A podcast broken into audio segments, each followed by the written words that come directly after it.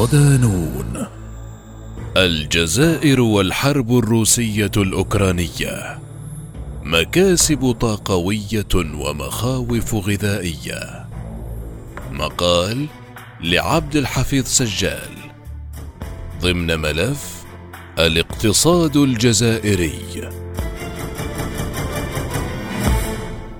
رغم بعد الجزائر بآلاف الكيلومترات عن ساحة المعركة الجارية في الشرق الأوروبي بين روسيا وأوكرانيا، إلا أنها وجدت نفسها معنية بتأثيرات صراع كانت لا ترغب أن توجد لها صلة به، بالنظر إلى علاقاتها الجيدة مع كلا البلدين، حتى إن كانت الكفة تميل أكثر لصالح موسكو.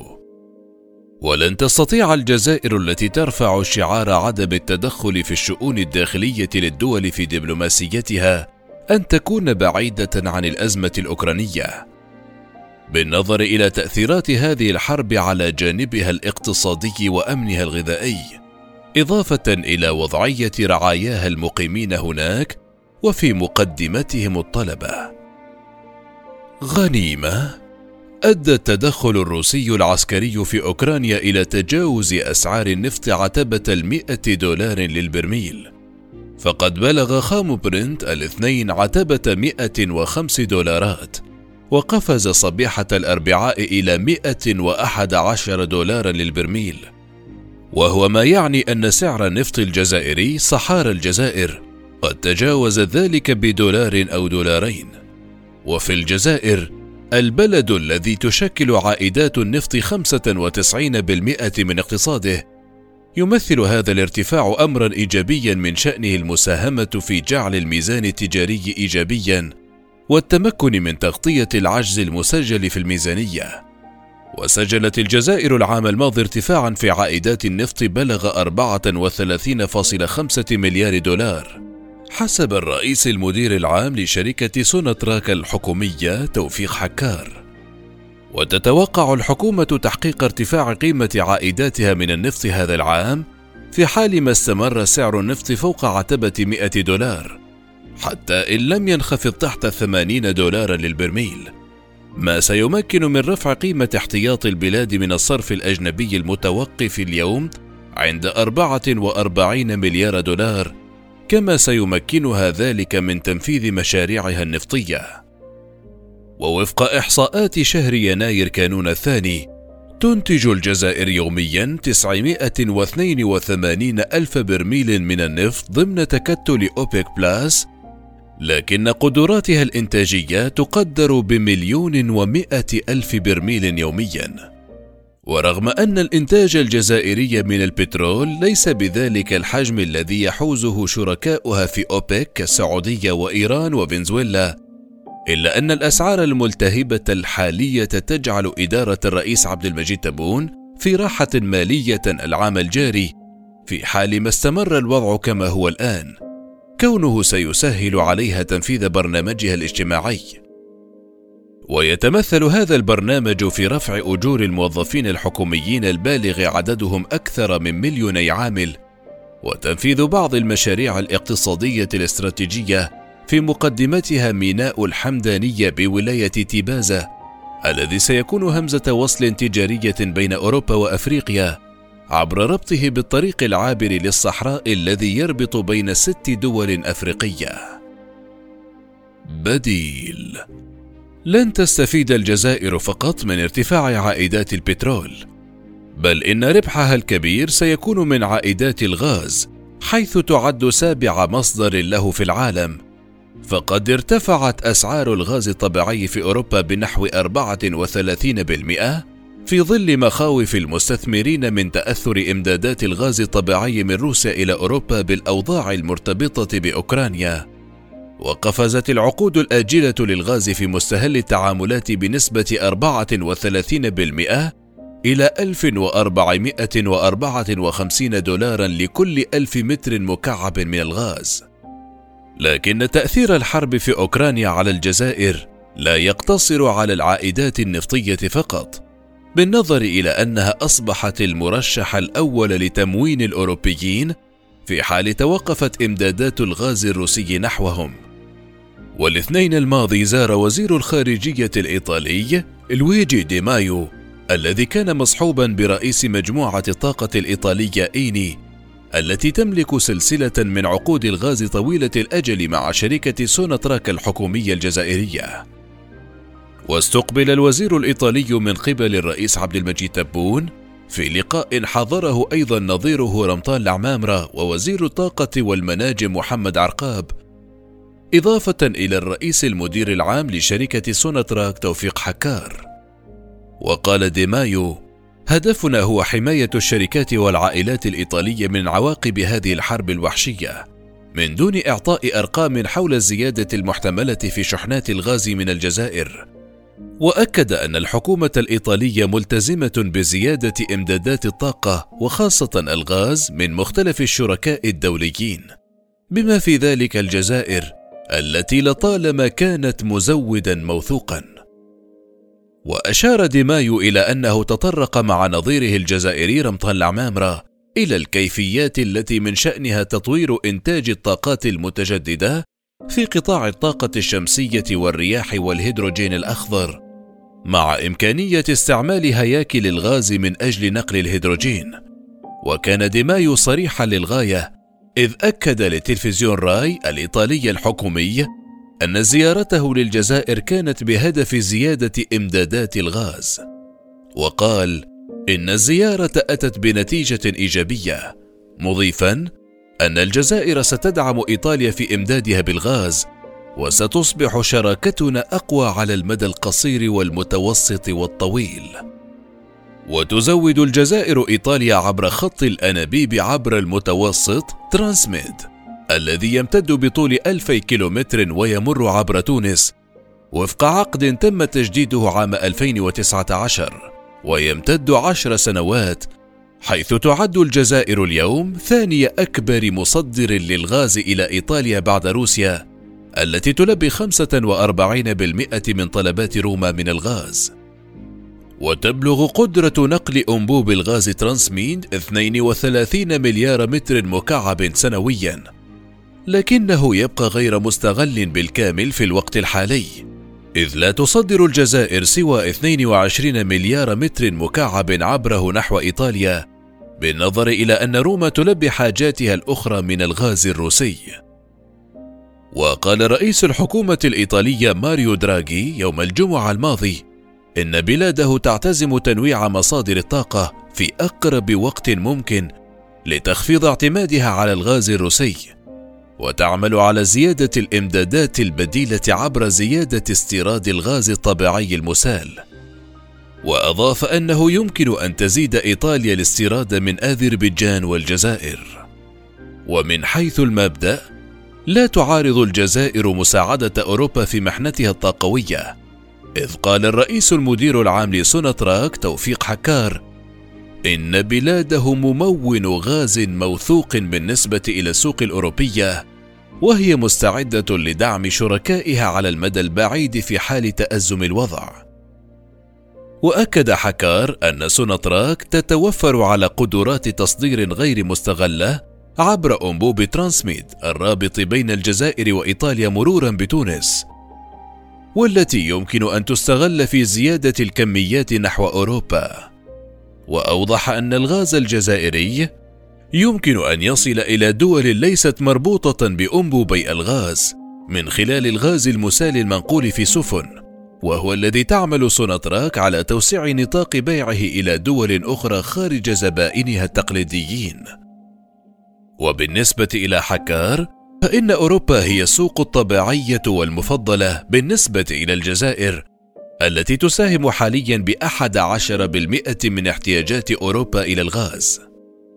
وتظهر تقارير إعلامية متطابقة أن اللجوء إلى الغاز الجزائري كان منذ البداية ضمن خطط الإنقاذ التي وضعها الغرب لمواجهة روسيا، فقد ذكر تقرير لوكالة بلومبرج الأمريكية في بداية شهر فبراير شباط المنقضي أن الجزائر طرحت في اجتماعات الخبراء الاقتصاديين لتكون بديلا للغاز الروسي. ونقلت بلومبرج وقتها عن مصدر مطلع قوله إن الولايات المتحدة تناقش القضية مع الشركات التي تعمل في الجزائر أو الشركات الجزائرية وليس مع الحكومة نفسها. وسبق لموقع يورو نيوز أن أشار إلى أن الغرب يفكر في اللجوء إلى الجزائر كونها تستطيع تزويد أوروبا عبر 3 أنابيب للغاز.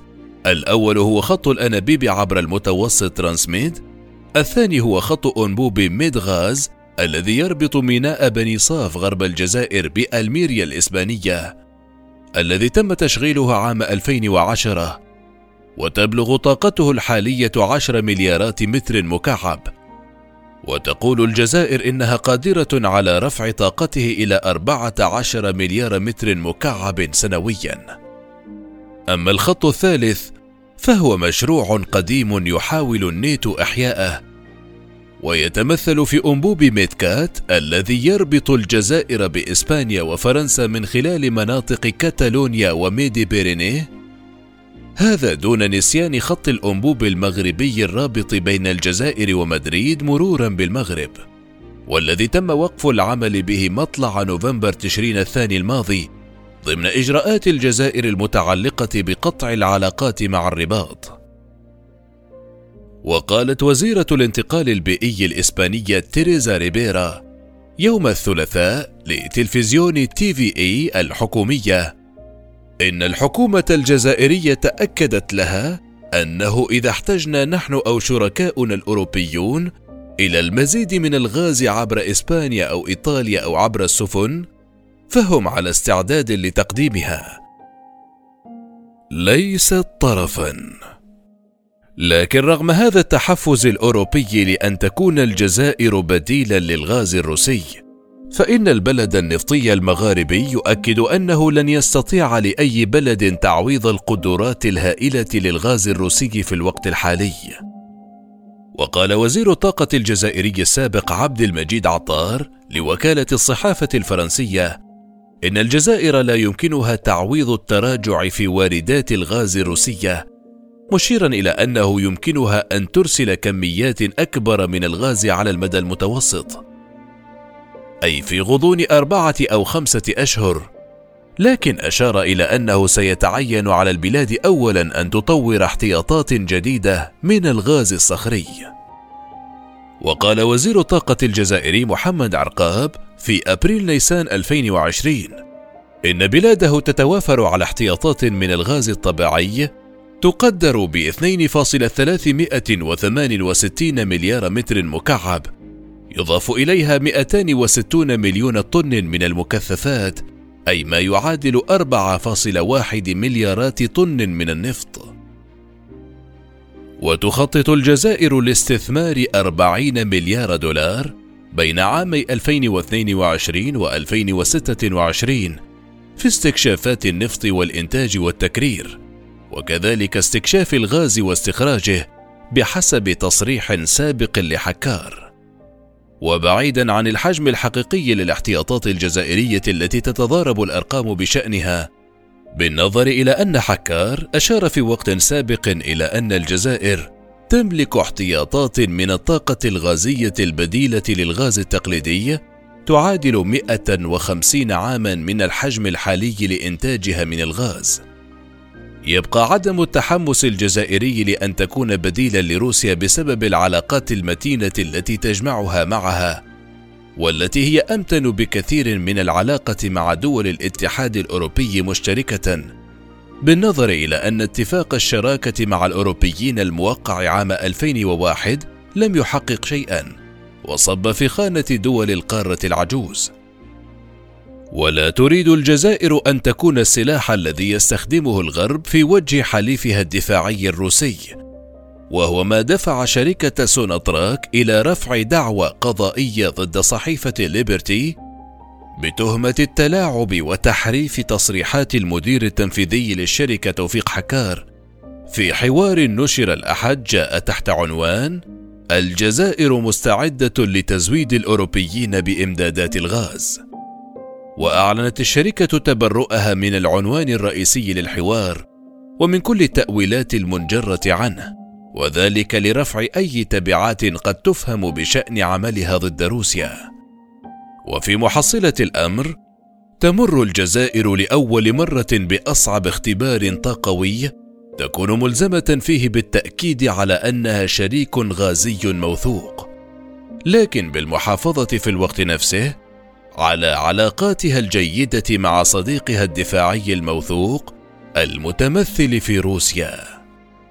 غذاء الجزائريين. على خلاف قطاع النفط، فإن تأثيرات الحرب الروسية على أوكرانيا ليست عسلا بالنسبة إلى الجزائريين في المجال الغذائي، إذ إن البلد الذي يعد ثاني مستورد للقمح في أفريقيا بعد مصر سيقوى بالتهاب أسعار القمح، كما ستتقلص له خيارات استيراد الحبوب والقمح التي يسعى لتنويعها. وبلغة الأرقام، تتصدر روسيا قائمة مصدر القمح في العالم، فيما تأتي أوكرانيا في المرتبة الرابعة، وهو ما جعلهما يحوزان على 30% من نسبة القمح المعروض للتجارة عام 2020. وبسبب هذا الثقل العالمي، ارتفع سعر القمح في اليوم الأول من الغزو الروسي لأوكرانيا بشكل غير مسبوق، وبلغ نحو 384 دولارا للطن الواحد.